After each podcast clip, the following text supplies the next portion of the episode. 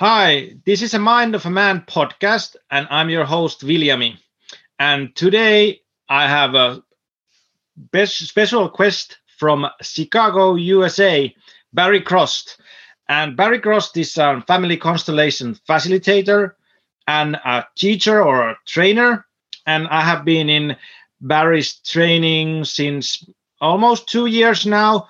Uh, first, we started doing some mentoring and then I started doing his workshops. And then uh, one and a half years ago, Barry started his own family constellation facilitator training, and uh, I'm part of that as well. So, Barry, welcome back to the podcast. It's good to be back. So, for the people who don't know you, can you give us a short bio? Who are you? What do you do? Sure. Uh, I've been a body worker and energy healer for just about 40 years. Uh, so I started off uh, always with some interest in healing. Uh, I also have a degree in anthropology and a degree in social history. So I've always been very interested in human behavior, human dynamics. And uh, so I did massage and body work for a long time, and I've studied many things. And around 2003, I discovered family constellations, mostly for my own healing uh, I'm the child of Holocaust survivors, so I was really always sort of looking to heal that that kind of cloud over me. And I started doing uh, family constellation workshops for myself, and I just loved it. And I ended up doing a training mostly just to uh, experience the work and uh, you know with the process that, that's so amazing. And then at some point, I, I took several trainings and many trainings, and I uh, now been facilitating since about 2010 and I do small, uh, small and large groups online. I do individual sessions, and uh, I keep growing in the work and learning more things about how to how to be well myself and, and how to help other be, other people be well. Uh, so, can you tell us about your family constellation training? And oh, maybe I will say one more thing that if you are more interested on Barry's background and other stuff, I would highly recommend you go and listen to our first podcast, and we st- talk about about this topic way more. And this is kind of the sequel for the first podcast. So that being said, uh, can you talk about a little bit about the uh, family constellation facilitator training that you started, and and maybe I will mention one thing that and uh, I was. Uh, it was the beginning uh, of the COVID era. Uh, it's uh, 2000, uh, three years ago when the COVID started. I, I did uh, my own family constellation journey before that, maybe three, four years, and I had this feeling that I want to learn more. I want to do a training to how to be a facilitator, and there wasn't any. So I started just surfing uh, in the web, started started doing um, uh, workshops online, and then I was thinking about it that if Barry, if somebody does a training, I will join it, and uh, if Barry does it, then I will definitely join it. And then one week after that, Barry releases his training for family constellations, and of I, I haven't I didn't know Barry very well, and I didn't have no idea that he will he will do this training. But anyway, that's the true story. And then uh, I I I joined the training straight from that. So, can you tell about the origins of your training and what happened there?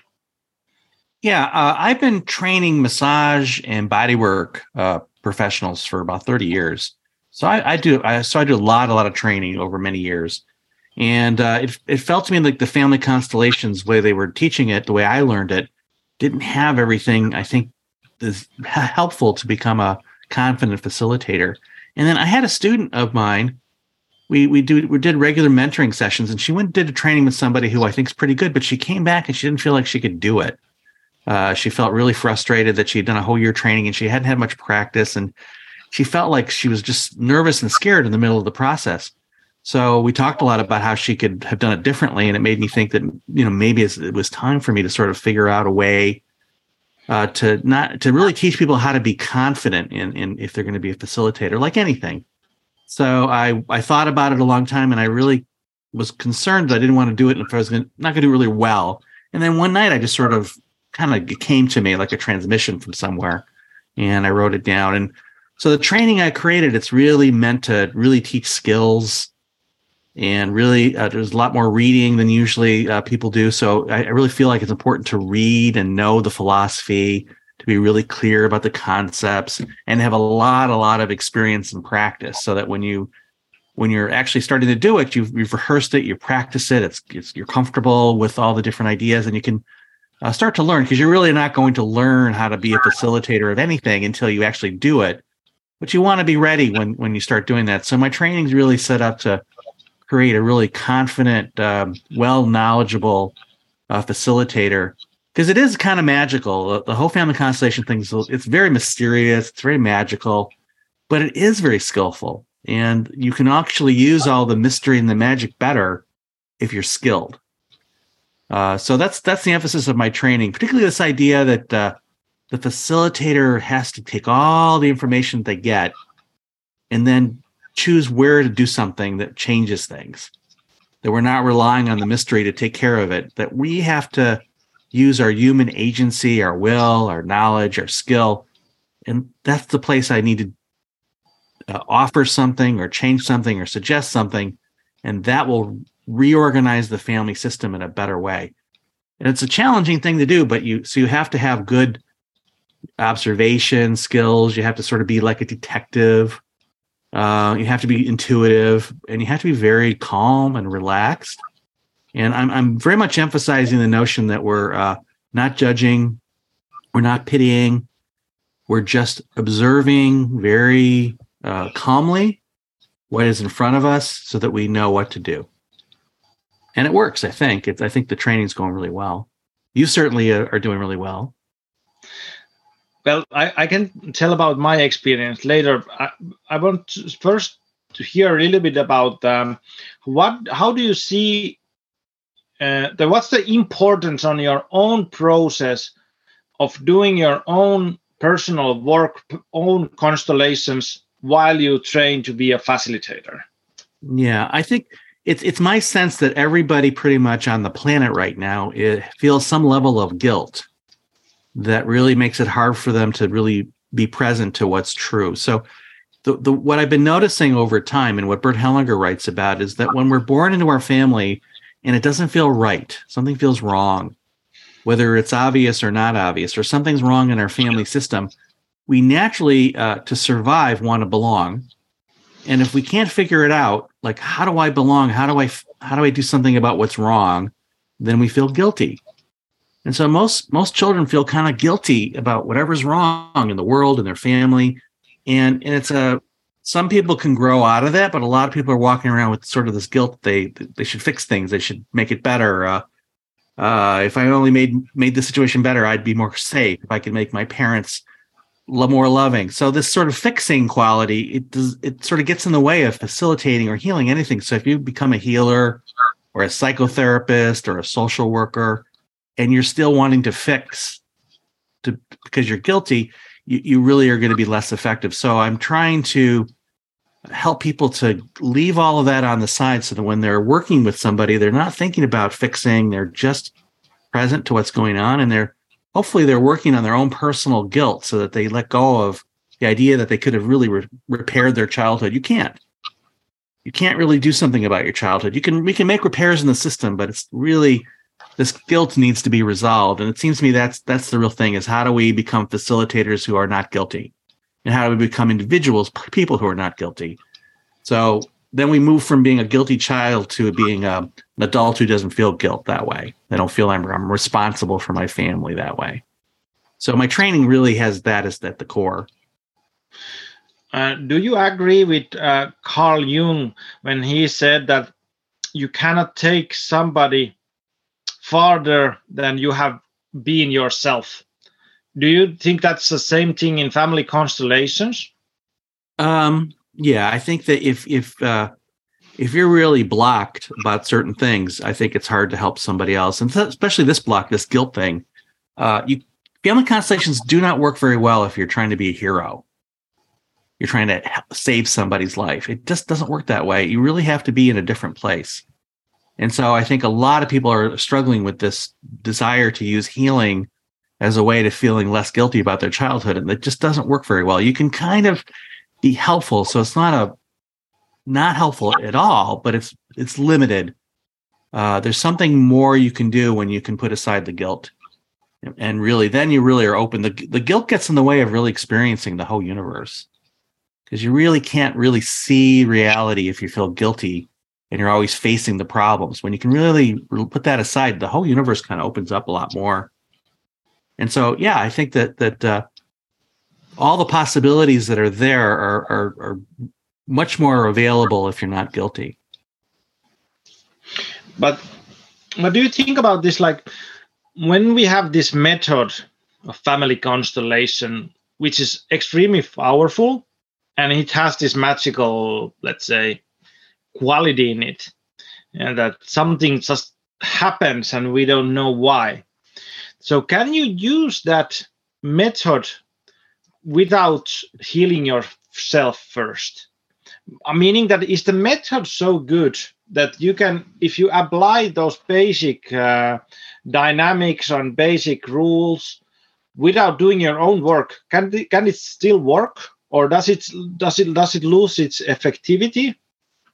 I think you can if you have to be at least in process. I don't know whether you whether you need to have cleared everything out, but you have to be clearing. You have to have the sense that I can clear. I'd say you at least have to reach a place in your healing where you can put things aside. So even if I haven't resolved certain things, at least I can put them aside while I'm working. That I would say you you can't do any healing method if you can't put aside your issues at least while you're working. And maybe you're still working on them. So you have to get to that place where you can put things aside. That that's that initial thing. So a lot of us have to struggle to a place where I just temporarily can put aside my issues. That I think is is for any kind of healing thing. You have to be able to put it aside. And hopefully you reach a point where there isn't any issues to put aside, that it's it's healed. But as long as you can put it somewhere while you're working for an hour or two, I think you can really be present to somebody and be helpful. Well, I, I can maybe share something now about my journey in this training. And of course i've been doing at the same time i'm, I'm doing the training and we have uh, doing a personal work mentoring at the same time. So i have those both in my life for not around two years i would say.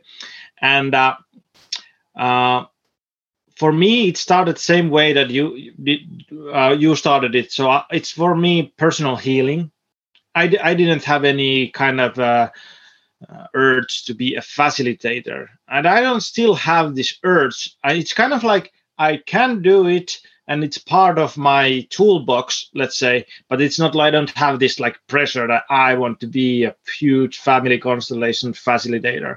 And who knows what happens in the in the future but but I, what i would uh, like to share that the journey has been extremely healing for me personally and what I'm now sensing, that I'm, I'm thinking about what where I was two to three years ago, my mind is so much more clear, which is like the most beautiful thing.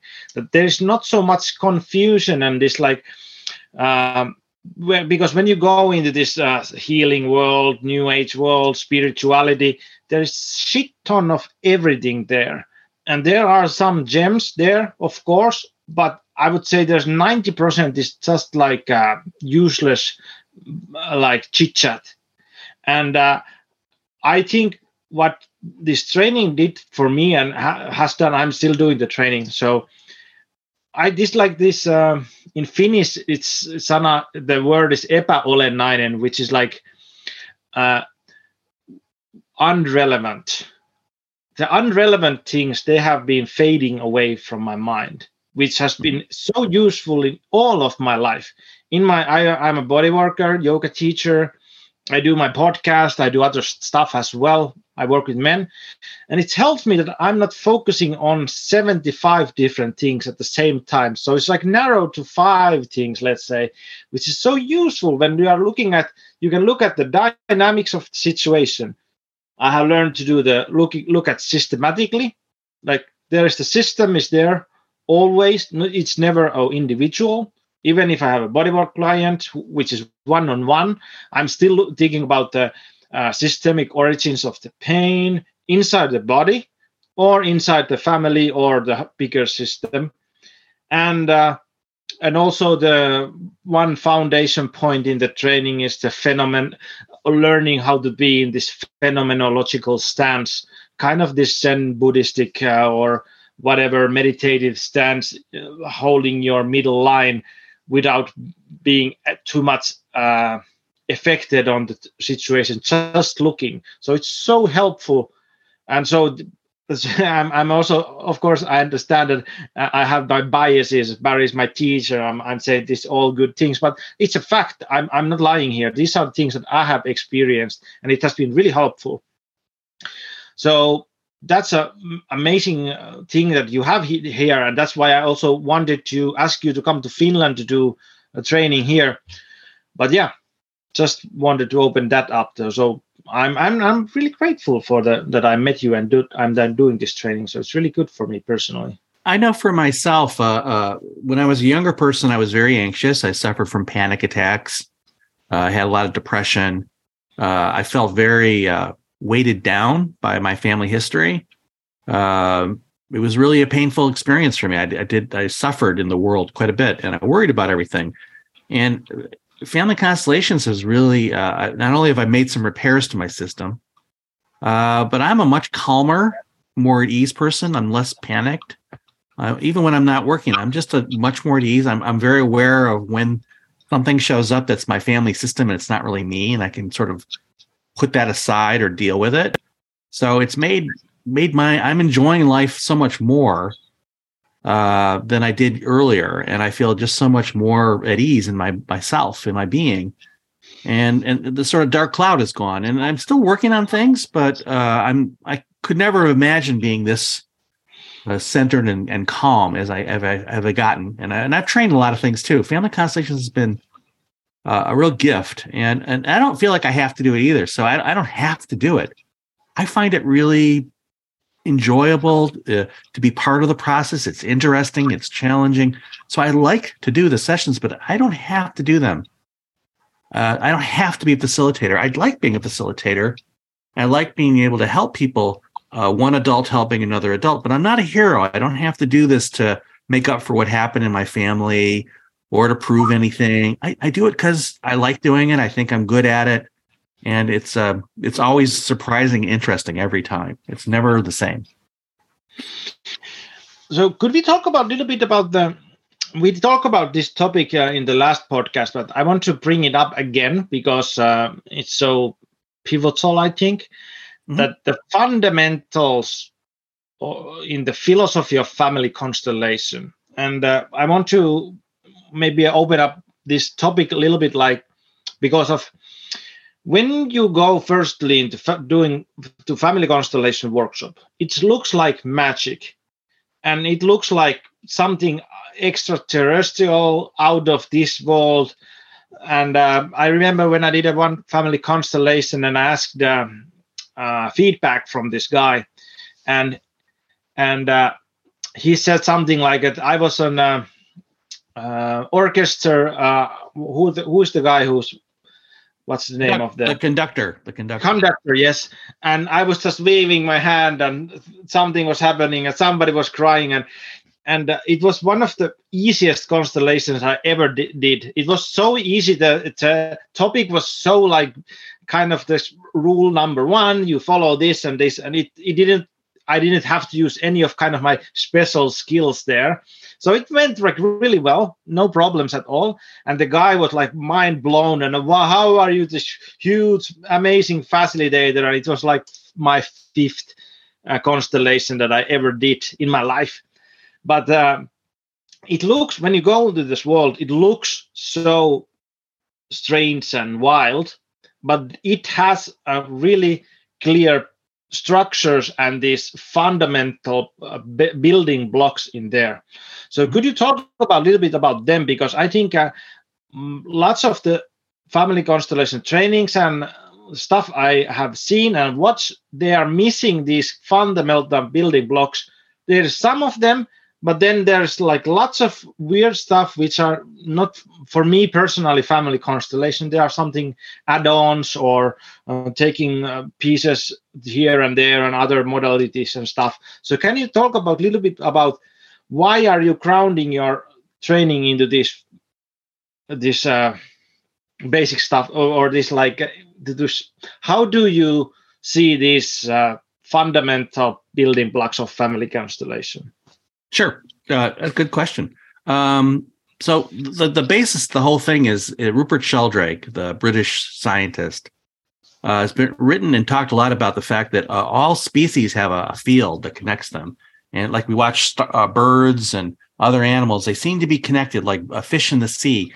And you can't explain the way that they're interacting by just visual or sense or something, something that connects them on some deep level. So it's almost like a telekinetic kind of we we feel each other's thoughts. So there's a he calls it the morphogenic field, or he calls it morphic resonance. So he says every species has this, and he has lots of good examples of it, and it's very scientific. So what we see is that every every family system has this sort of field, and of course, all human beings are connected by a field. But each family has a field, and that field sort of has has memory. It has it, it connects us back to our ancestors. So that's the way the sort of like an internet of of the family so we can we can connect all this information so that's like the fundamental thing. We we often in the uh, uh family constellations call it the knowing field. There's this information we can know. But the knowing field it's just the field of energy. It doesn't have it doesn't have an intention it doesn't have any will. It's just information. So we have to actually do something with the information.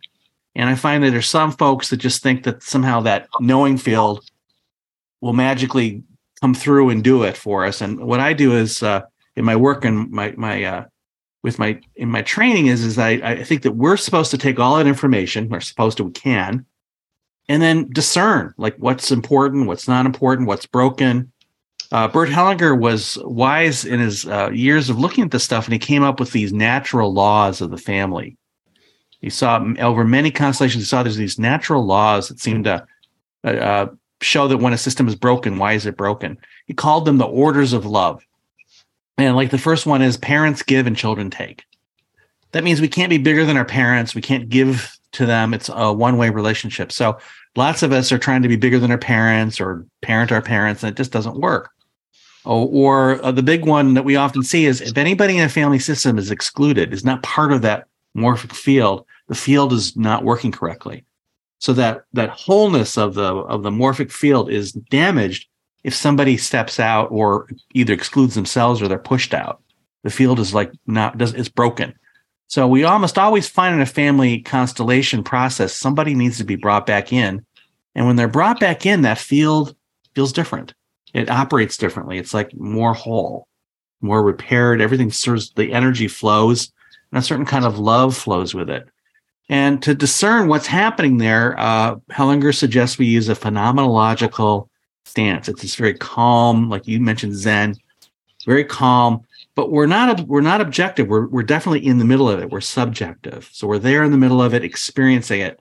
It reminds me of an anthropologist going to some culture and being part of the group as much as one can be for a while and learning about them in a personal way and then writing something objective later.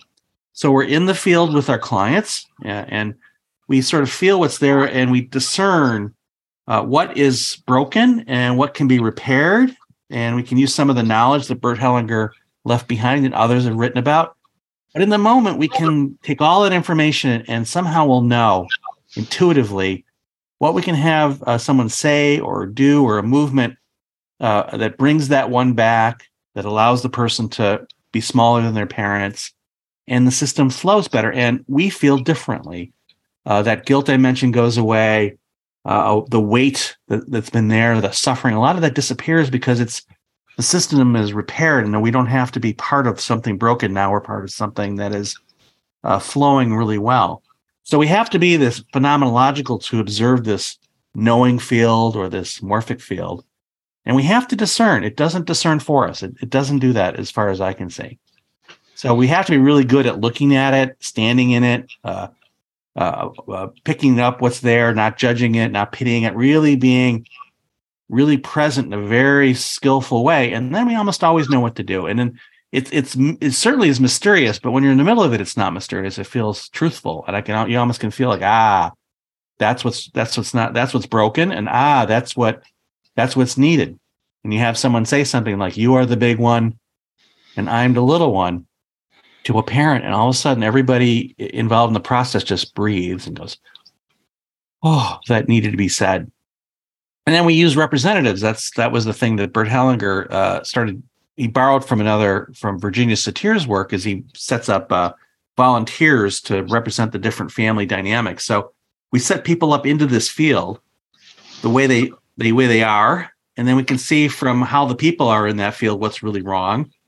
And then if we move someone around or we bring somebody who's representing the, uh, the outcast in, we the representatives help us to stand in and repair it uh, very easily. We call that representative perception. People can really feel everybody who's in the system in a certain way. So I can set somebody up to be their grandpa in the system and they'll feel it either as movements or suffering. So it's so interesting. We we just have to be able to step into this morphic field, this knowing field, and be very calm and very uh, observant and feel. And usually we can figure out what is broken and what needs to be repaired. And I think our clients usually come to us and they're not calm at all. They're very, they have their stories, they have their upsets, they have their suffering. And just the fact that they're with some people who are calmly looking at their problem with them, standing with them. So they're not alone with the problem. We're there with them. We're walking with them into their system. We're going to walk into their system and look at it with them calmly with this sort of Zen like experience. And so we sort of lend them some of our calm Zen lookingness, and they can really see differently that the story isn't what they think. What what's going on is really what it thinks. It's really this. And if they can really uh, see that, they can let something go or let something in. But something changes uh, just from being sort of calmly in the presence of that field, observing what is, acknowledging what is, and just really seeing where the rules of the system are broken and, and then doing something that repairs the system. We always want to repair the system and then you're standing in a system that feels good. And now you're like all those uh, the fish that move together nicely, or the birds that move together. And so you're doing that too, even though you're walking around your own life. In terms of the family, you're flowing with it as opposed to fighting with it or being chaotic in it or just feeling horrible in it. That, that's a one way to look at it. How do you see that about this? You said about discernment. Uh, I think uh, what I like the what's the what's good about that in your training that you discern quite uh, clearly of what's important to learn and in which order and for me that was really helpful kind of underst- start to understand the dynamics of the field and uh, we have talked about this many times like privately but can you a little bit talk about this that these orders of love and that we have some uh, uh, some people think about them differently than others and some teachers teach different things? And where do you personally ground yourself? Because when i have uh, uh studied with you it makes really much sense. And i can like these are these are the basic things that if i follow them i will find something but then uh, when I'm looking at other teachers, there's lots of other things that they are using, and uh, and there has been like quite heated conversations in Facebook around other this topic. But can you open a little bit about this that this topic? Sure. Um, first of all, I got to say that I, I, follow Bert Hellinger a lot. Uh, I, he's not a god to me or a guru, but I do uh, respect a, a, quite a bit of what he did, and and I've read it. He's not easy to understand. Bert Hellinger didn't make it easy for us to know what he was talking about. He liked being he liked being a philosopher, so he makes it kind of complicated. But if you spend enough time at it, you can kind of get in there. And one of the things I really got from him is when we are using these, when we're looking at the system, we're looking for what is weak and what is strong. So if we see that there's an order, like parents are big and children are small, we can feel that the children, when they're trying to be big, are weak. And when the children become small to their parents, they're stronger. It feels now strong is not the best word, but I don't have a better word. But they feel whole, they feel present, they feel like they have energy, they have movement. And weak feels like like frozen, stuck, traumatized, the past, uh, confused, disor- dissociated. So when I'm looking at a system, I, I, I don't really need to follow the rules like consciously. I can just go in there and say what what is creating weakness and what can create strength.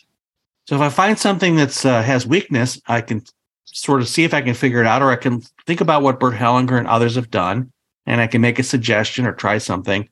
And if I'm do the right thing, if I discern correctly what is the right thing to do, we almost immediately feel something is strong.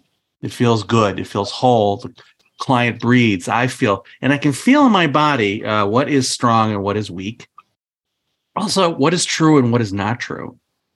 Uh, sometimes when we do constellations, we have representatives, but the the ancestors or the dead don't always tell the truth. There's there's some of them have not really quite left, and so they they'll tell you things that are not true, or they're telling you things from their perspective.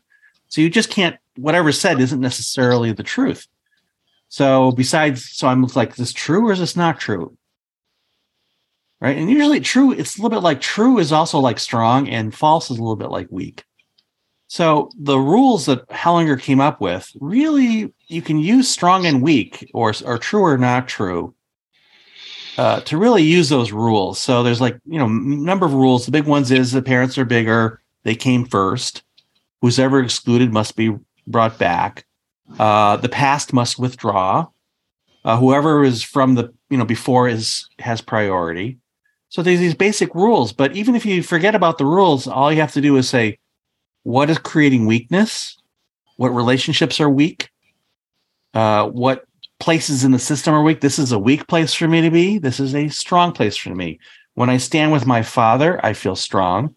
When I stand with my mother, I feel weak. So the best place for the client is with their father because that's strong. Or he feels stronger with his mother, so he stands with his mother. So that's what Hellinger's doing. He's always just feeling what's strong and what's weak, what's true and what's false, uh, what has movement and what does not have movement. Um, and this comes from just being really present in the Zen like way in the field. And you're just looking, or uh, another way to do is, is what's like whole and what's broken, what's coherent, what's incoherent. Uh, but I think that's a pretty good way to proceed, and I think that that's why I, I think that my trainings have been pretty good. Is we're uh, we're really trying to really see at the systemic level uh, what Bert Hellinger saw as much as we can, and and sort of follow him in a certain way. Uh, if I bring in shamanism, I love shamanism, but shamanism is very passive. If if I see my shaman, I see someone on a regular basis. When my shaman does something for me, I don't do anything. The shaman does it for me. So I don't really learn anything. It's done. I'm something's repaired that I can't repair. It's, it's that's nice, but I don't really have to do anything. And in, in family constellations, the client always has to make a choice. They have to uh, they have to surrender to the truth. They have to step into the truth. They have to step into strength. The client always has to uh, uh, do something to gain. And so the client comes away from the process learning something, uh, evolving, growing and so I'm not so interested in bringing in techniques where the client is passive. I want them to choose. Uh, life on this planet is healthy when we choose well, and, and discernment is choosing, right? So I, I look at all this and we make a choice. So in a certain way, family constellations is, is kind of gives us a model of how to be a better person. If we sort of look at family, it's not just repairing what's broken. It's also a way, how do we, how do we live in a way where love flows well, where we where we work with the system. We're, we're all part of the field. So it's actually you can use it to understand how to really live well, not just how to repair what's what's been damaged. And that's probably also why I love it so much. Uh, can you say something about the role of a man in uh, Hellinger's thought and in your own view? What's the role of the man in in a, in a family constellation? Because that's a question also got kind of there has been there has been like heated debates on the online at, about the topic. So can you share your also, thoughts? also this is a this is a man podcast. Yep this is mind of man podcast so i can ask it. All right so yeah uh Hellinger always was really aware that there's something about the male energy that was really helpful. And at some point i started bringing in uh, ancient ancestors who were men like really strong ancestral man energy. And and when I would bring it in, it was really helpful. And then I went back and reviewed a lot of early Bert Hellinger, and I would see that a lot of times he found the client was stronger, had more strength with the father and not the mother, not the way we. So I started watching how often he would give the client the support to stand with the stronger parent. And often it was the father. And often it was, it was clear that the father's energy was missing. And in family constellations, what we tend to see is the father's energy is protection. The father keeps the family safe. And at the systemic level, that's the father's main role is to keep the family safe. And often what I find myself hearing and knowing is that the father must be willing to die to protect the, his partner and his children. And that gives the man a, a purpose that is his purpose biologically and, and in a systemic level. So the man feels strong. He feels in his purpose. Of course, he doesn't want to die, but that is the meaning of his life is I must be willing to die for my family. And when I bring in a, a father or a husband who's willing to die for the family, who's willing to step into that energy, he is so strong and whole and fits into the system the right way that everybody feels relaxed. Like if I if I bring in this that kind of energy in a in a group, let's say I have 50 people, and I bring in the father and I have the father step into strength, everybody relaxes. Particularly women. Women really relaxed in the presence of a strong man, not a boy. We tend to look at the world and, and complain about men, and there's some really good, legitimate reasons to complain, but those are boys. The world is made up of, uh, of boy energy, not man energy. Man energy is not aggressive the same way or uh, deliberately violent. This man energy is very calm and strong and willing to die for the family to protect it. So that that's a missing energy. It seems like in almost everywhere is this willingness. And I and I work with a lot of systems where the men don't know how to do this. I have to go back and, and help the ones who have died to remember what it's like to be a man or the ancestors. And then the client's able to stand with their strong father or grandfather or the men. It makes a big difference. It allows the host system sometimes uh, is missing this that male energy. And while we may want to push away the negative qualities of men, that that's not what these people bring. They bring in these men bring strength, not weakness. And what we see with the hierarchy and uh, violence and aggression, those that's weak real strength is is different. So the man energy is so important. fathers, uh, I, almost every constellation now, I'm always looking to see if there's a missing father, and if that's going to make a difference. And majority of my sessions, the bringing the father in as as a man it makes a tremendous issue uh, difference. And then it, it often, uh, if it's not the answer to all the problems, it helps the client be resourced enough to look at the deeper issues. But a lot of the, like the whole world, we talk a lot about trauma uh, I think uh, in a lot of ways, all this talk about trauma is really missing man energy. Yeah, and also that's one of the reasons I, I do my podcast and I do work with men because I can see and sense this that most men are lost because of the ancestral uh, connections are lost and the society is definitely not uh, helping men to grow in strength and it's more like it's uh, it's good to be a weak man and not to stand up.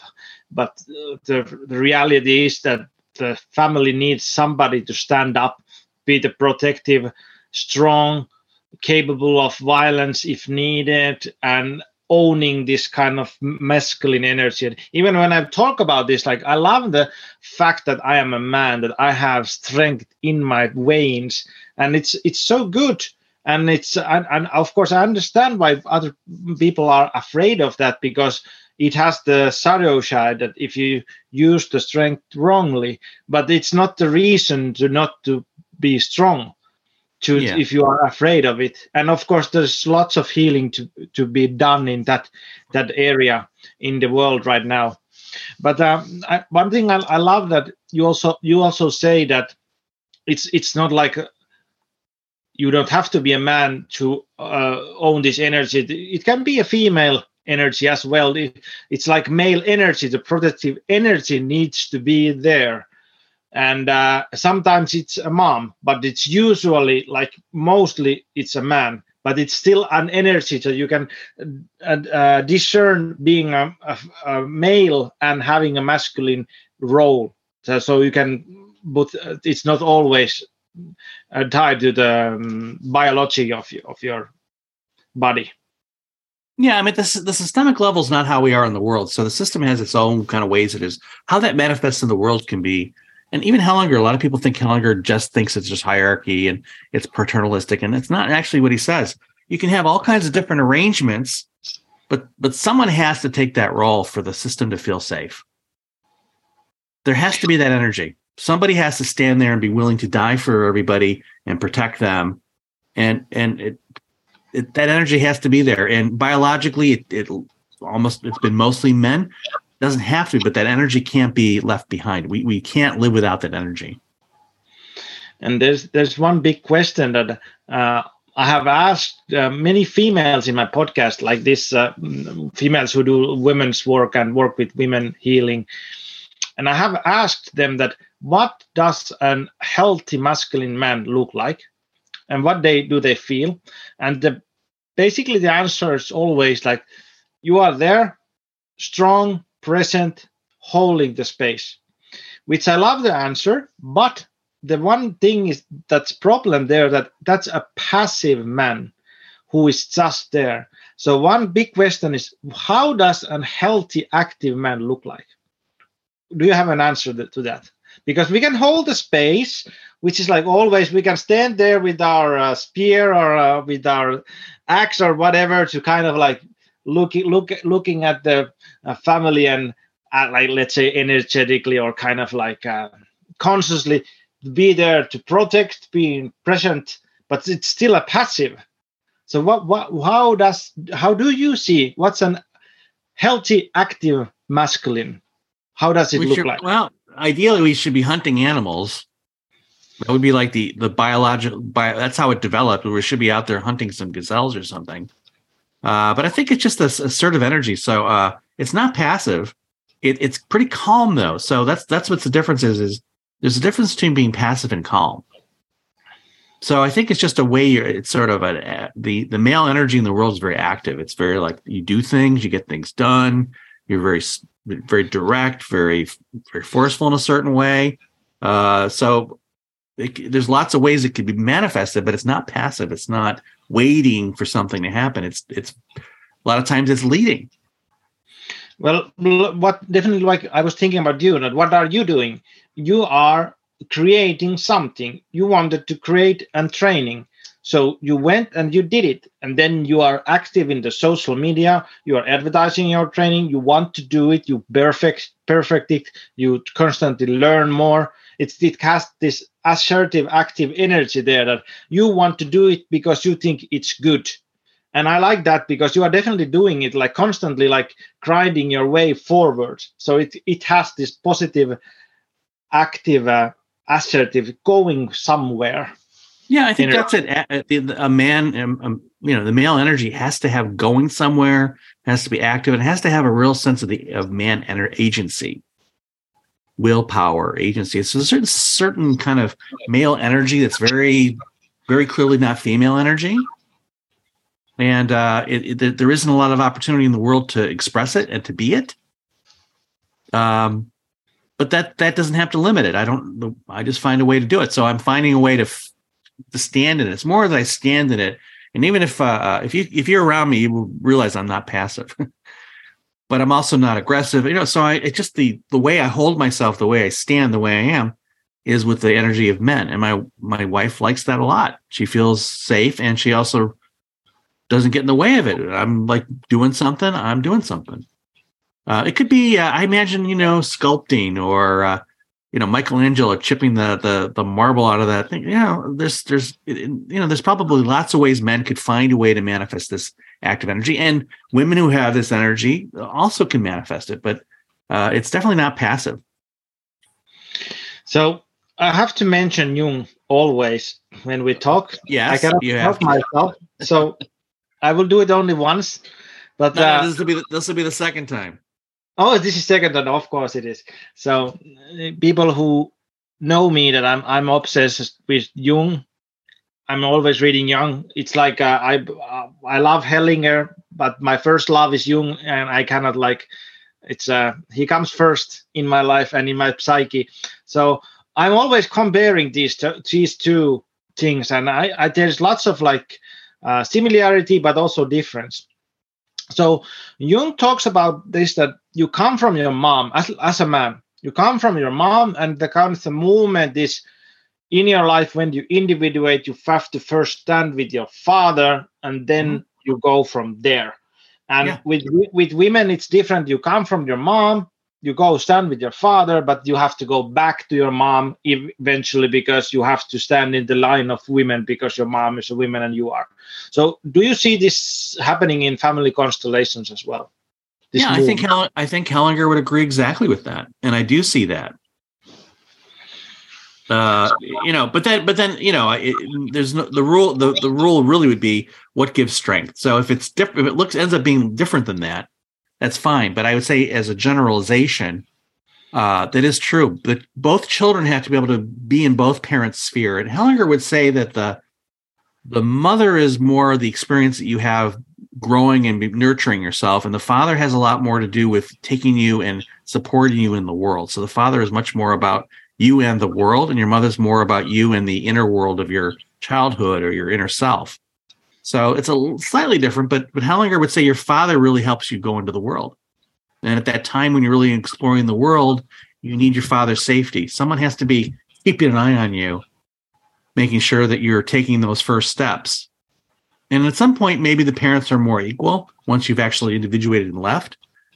But uh, so the first, I think Hellinger says like zero to seven is more mom, and seven to uh, uh, individuation is more dad. I think that would be sort of how he would divide it. And what about this? Um, uh, well, notion that um, Jung talks about that we have two sets of parents, and of course, I understand now we are going this area where Jung has a language of his own and Hellinger has its own, and they are not always talking to each other. But I, I'm try, trying to just hash it out this idea and let me know what you think. It doesn't make any sense. So Jung has this idea that you have two sets of parents, and number one set is your real parents, what where you come from, but then you have to individuate and and leave your parents and find kind of the divine parents in sense of what's your relation with the god the father kind of this male energy this higher energy and what's your relationship with this higher feminine energy. Uh, do you see this kind of um, movements or um, idea in family constellations mm. it's kind of like goes away so. from the yeah. Okay. So so here's the difference between Jung and and and and Hellinger and lots of people. Hellinger is focused on the systemic level. And I think a lot of what Jung was talking about is the personal level, which is different.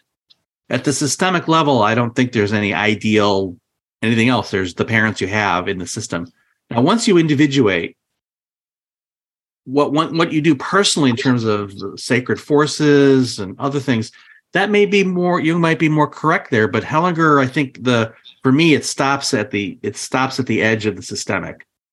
And now i don't think family constellations is useful when we're talking about the personal. That might be where jung is more helpful yeah and that's my experience as well. It's kind of like family constellation has this horizontal element more and jung has this vertical element. And you can you need to both of them of course. They they are not like uh, um, that you need both of them. And and what what's good for me personally that when i do family constellation work it definitely helps my personal individuation. But it kind of doesn't give me the kind of tools to where should i go and what should i do in my life. And of course hellinger says that you should have a spiritual practice in your life. You should have a job or do something in the world.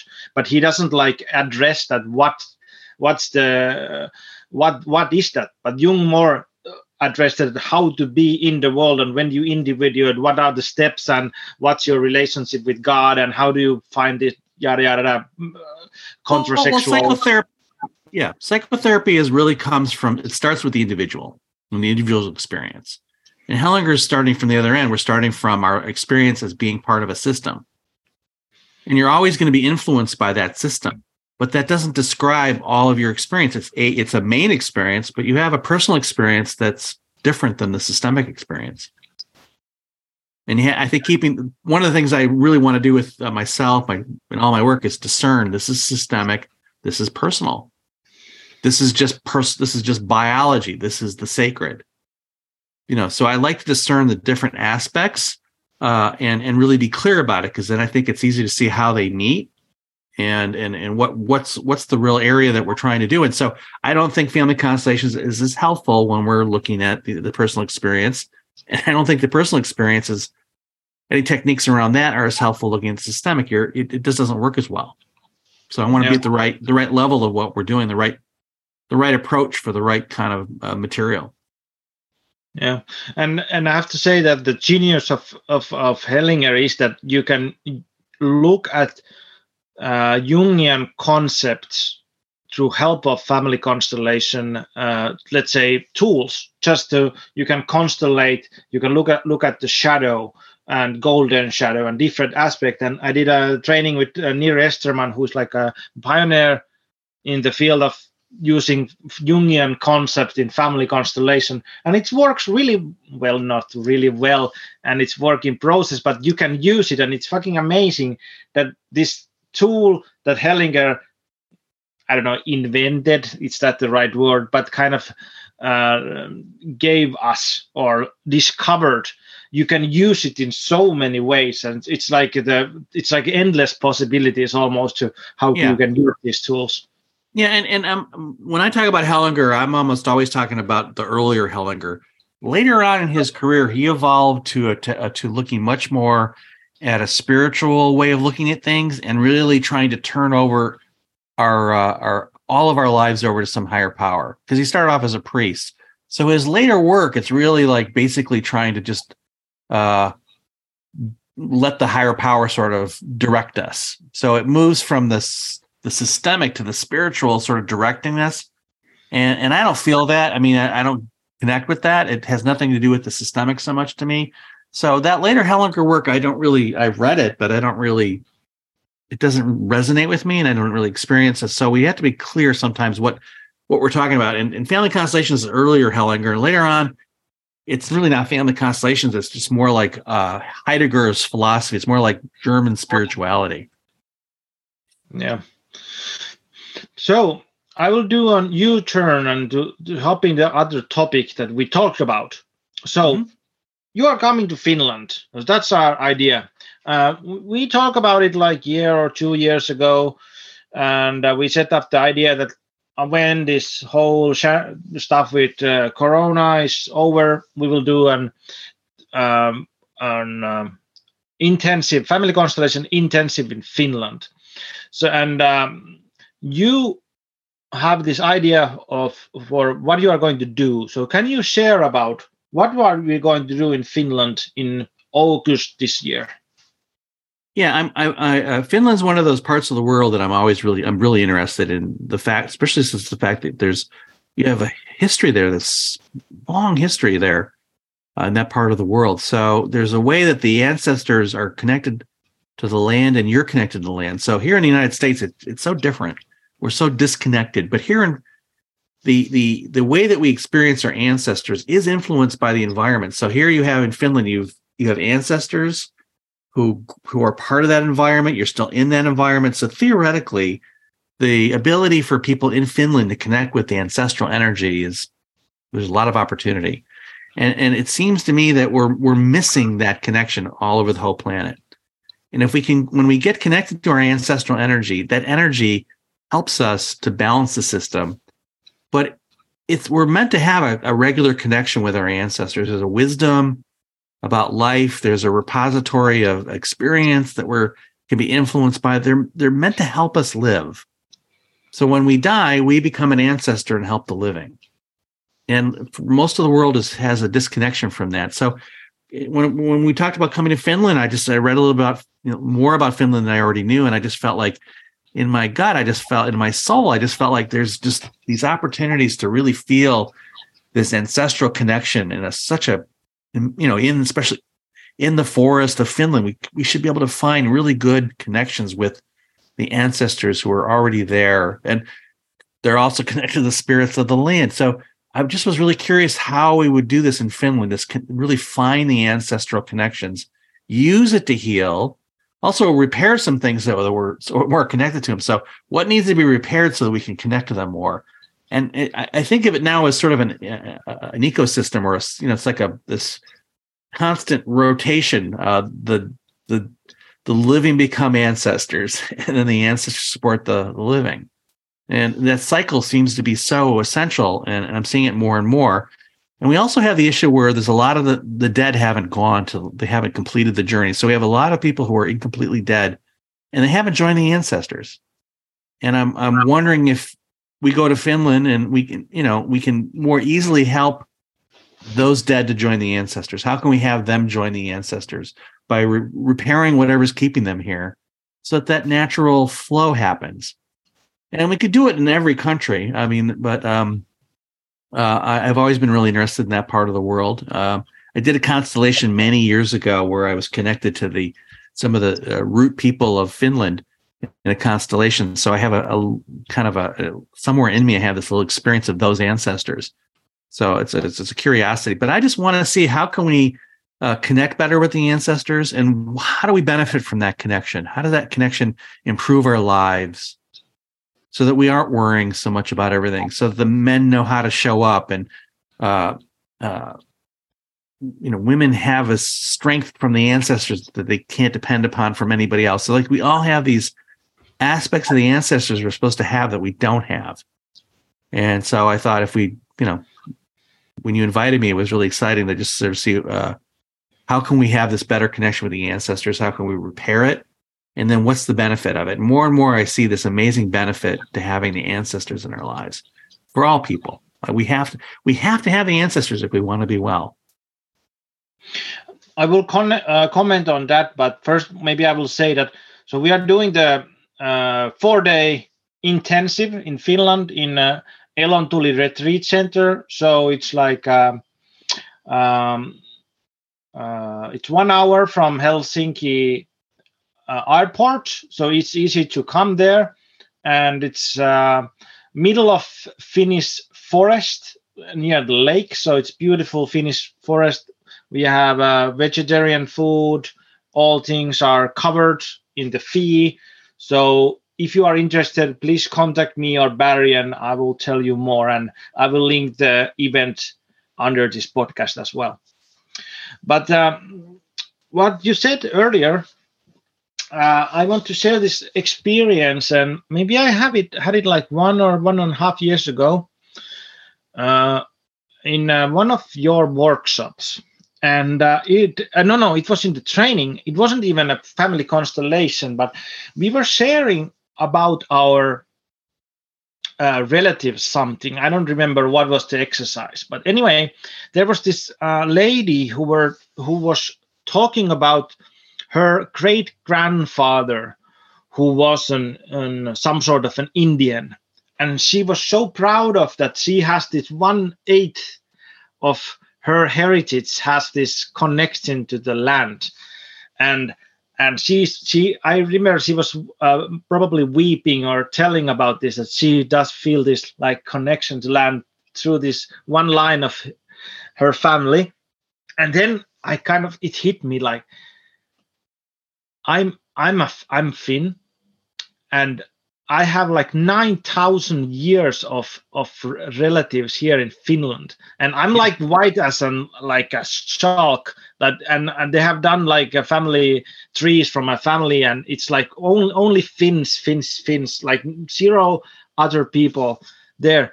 And I kind of realized that holy fuck that I'm not like respecting that nine thousand years of heritage that I have, like people talking about they are like partly Indian or partly kind of a um, indigenous tribe. That well, I'm a fucking indigenous Finnish man, and of course, there's like lots of this societal pressure that I'm a white man in uh, in the modern society, so I cannot be proud of myself. But then it's like hit me like, oh, I have to be proud of my. There's just so much good so much energy where I stand if I if I take it to myself. And of course, I need to do, do work or more work around it. But it's like it hit me really hard, and that's made me like appreciate Finland even more. And I want to kind of bring this work to Finland and do more work because I'm sad to say that even in Finland, I see family constellation facilitators not appreciating Finnish heritage and having this some sort of white guilt of being a finnish uh, or being a european and it's so sad that of course there's like um, things in the world and history which are not good but there's so much good and power to being a, a finnish like we are in this quite small tribe, five million people living here between Ru- uh, Sweden and Russia, like living our own life and having this beautiful land that we are not appreciating. So it's a it's pity that we don't have it. And well, one part of my work is that I want try to bring that connection back and show to people that you can ac- appreciate your roots. Well, especially when when when we die, everything we did is really over so you, you really can't judge us. So judging the dead is really doesn't help anybody. So good or bad, I die and I become an ancestor.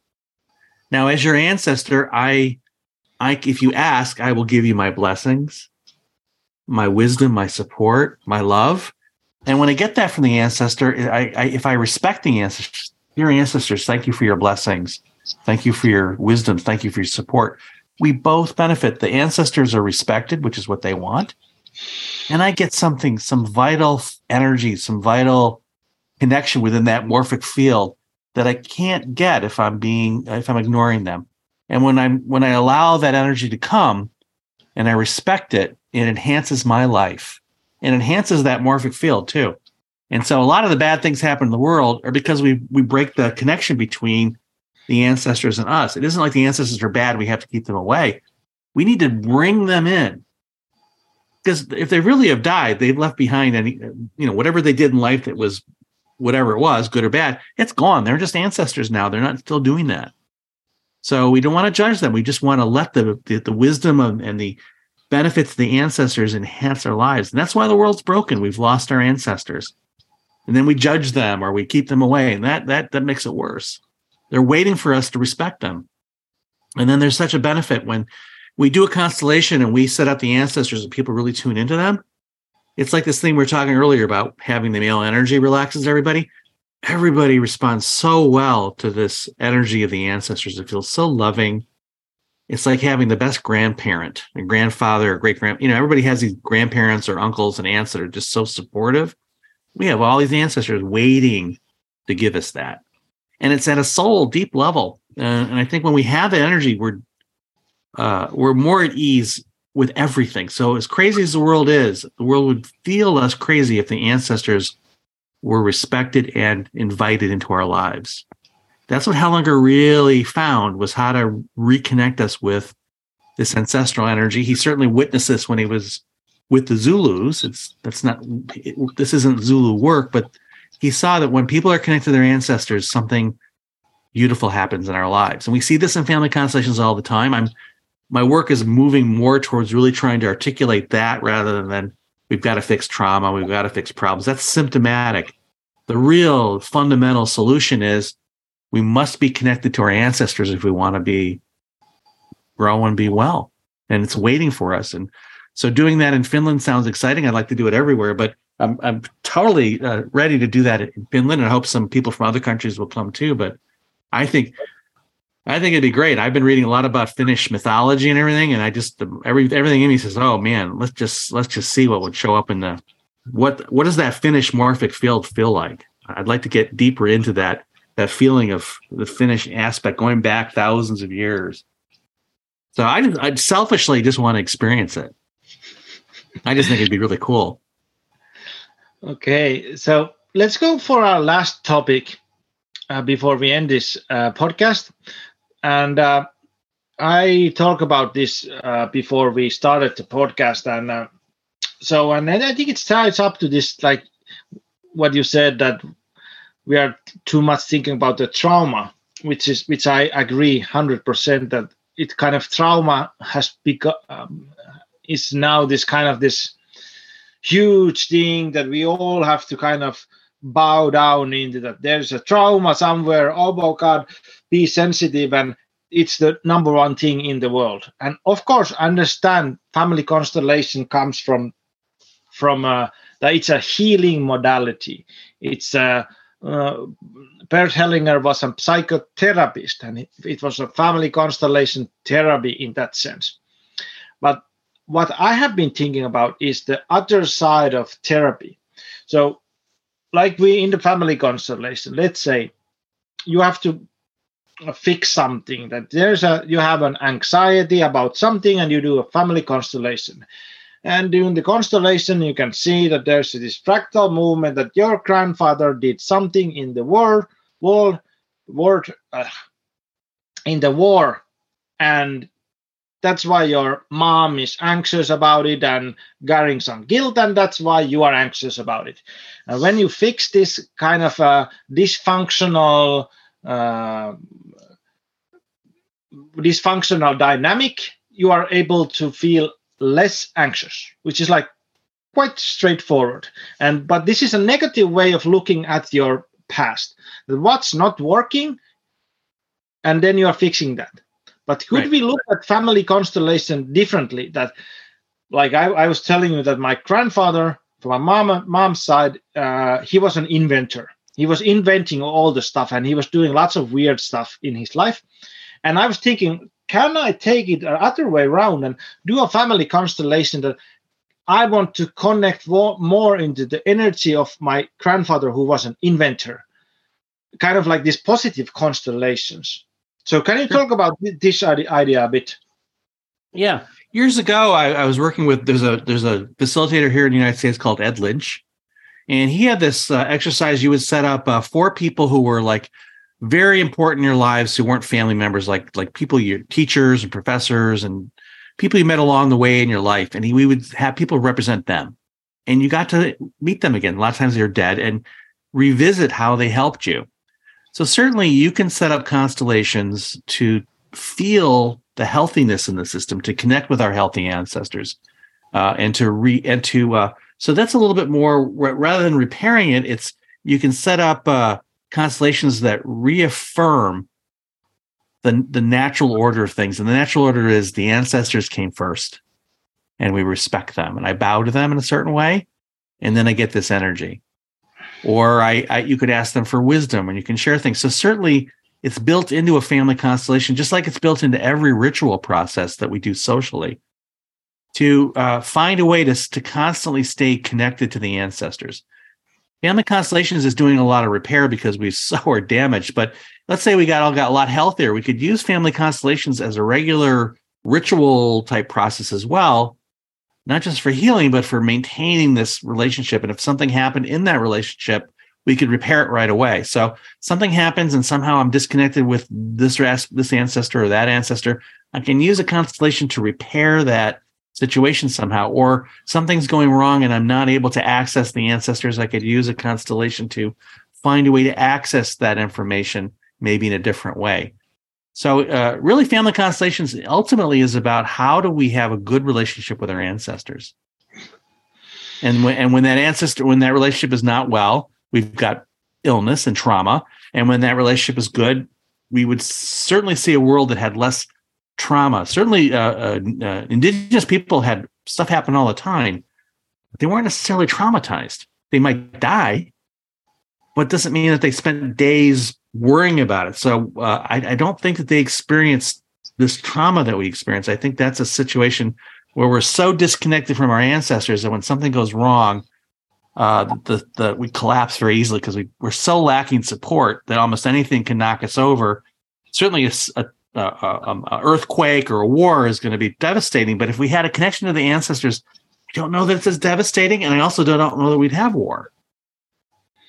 So, could you say that kind of a uh, the opposite to trauma is kind of this uh, healthy and strength relationship, uh, has a healthy and uh, I don't know how do you call it, but I mean that if if there's a I mean systemic trauma, there's systemic traumas and uh, something is dysfunctional. So the opposite for that would be a healthy relationship with the past and receiving the blessings. Well, I, I would use the word rest. I would use the I would use the word reciprocity in English. Okay. Reciprocity. So it's uh, uh, or Hellinger talks about give and take. I give respect. I take their love and their things. So it's just a, a give and take, a mutual mutual exchange uh, reciprocity is like I, like I like this word, but just mutual exchange. We're meant to have a mutual exchange, and this this strengthens us. This mutual uh, support strengthens us to deal with the world as it is now. And when we don't have that, we're empty. It's like our glass is empty because we're constantly wanting to fill it with something, and we can't fill it because it's the ancestors are the ones that can fill it for us.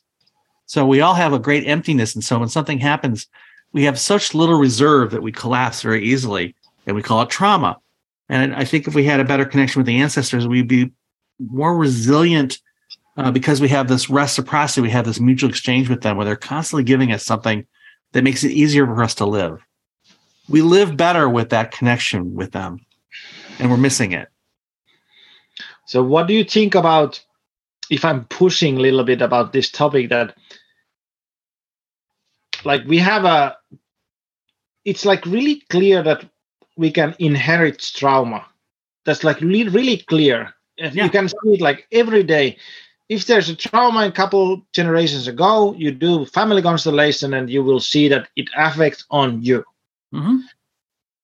And uh, but could you kind of tap in the positive qualities of your relatives using family constellation like kind of like using it consciously like if i said my let's say my grandfather was some sort of inventor or uh, somebody else that I could kind of cherry pick those good qualities in somebody. Yeah, Would you, not, you could set somebody up to be your great grandfather and then see if there's anything in the way of you know re- making sure we could use the constellation process to see make sure that you have a very healthy connection with him so that's ongoing. We clear anything out of the way so you can constantly receive the wisdom of that one and then the and of course then if that becomes part of you then you pass that on genetically to your descendants. Yeah. we can pass along trauma to our descendants but we also can pass along the goodness and the the the, the, the, our healthy responses to life also get passed on. But uh, you could certainly use constellations to ensure that there is a healthy relationship with those ancestors that you want and need in your life. And why why aren't you getting that now? So we want to look like why why aren't you getting that ancestor that invention energy. Why isn't that the inventor not talking to you now? What's in the way now? Let's clear that out so you can have that regular interaction with him. That's certainly something that, that's built into the constellation process. Yeah. So, and I love that kind of like that's the point is like repairing the all the stuff you can so you can pass down the healthy ways of healthy way of being a human being. Yes. And so you can give that and give the blessing to next generations. So you can have that, keep it, and do whatever you can with it. Yeah, I would say that's my goal with my work. I, my goal with my family constellations training and my work is not to just keep repairing the damage of the world. My my goal would really be to uh, help people have that connection with the ancestors, so that the world is healed and the world is a is more natural for us, and we're more healthy. And there's the world certainly would have plenty of problems with still, but it would we we've we've created a whole level of problems that are not necessary. It's unnecessary to have as much trauma as from from each other. The natural world has enough things, disease, COVID. COVID showed us that things bad can happen. That we have to deal with, but we also spend most of our time dealing with other human beings being horrible, and that is doesn't seem to me to be uh, necessary. That seems to be a, the result of having broken down our connection with the ancestors. Is sort of uh, uh, made us crazy.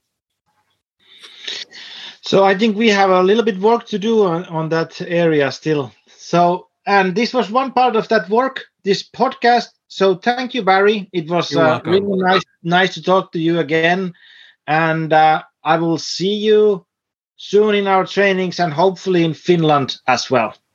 Thank you. Thank you so much, Vilmi. Thank you.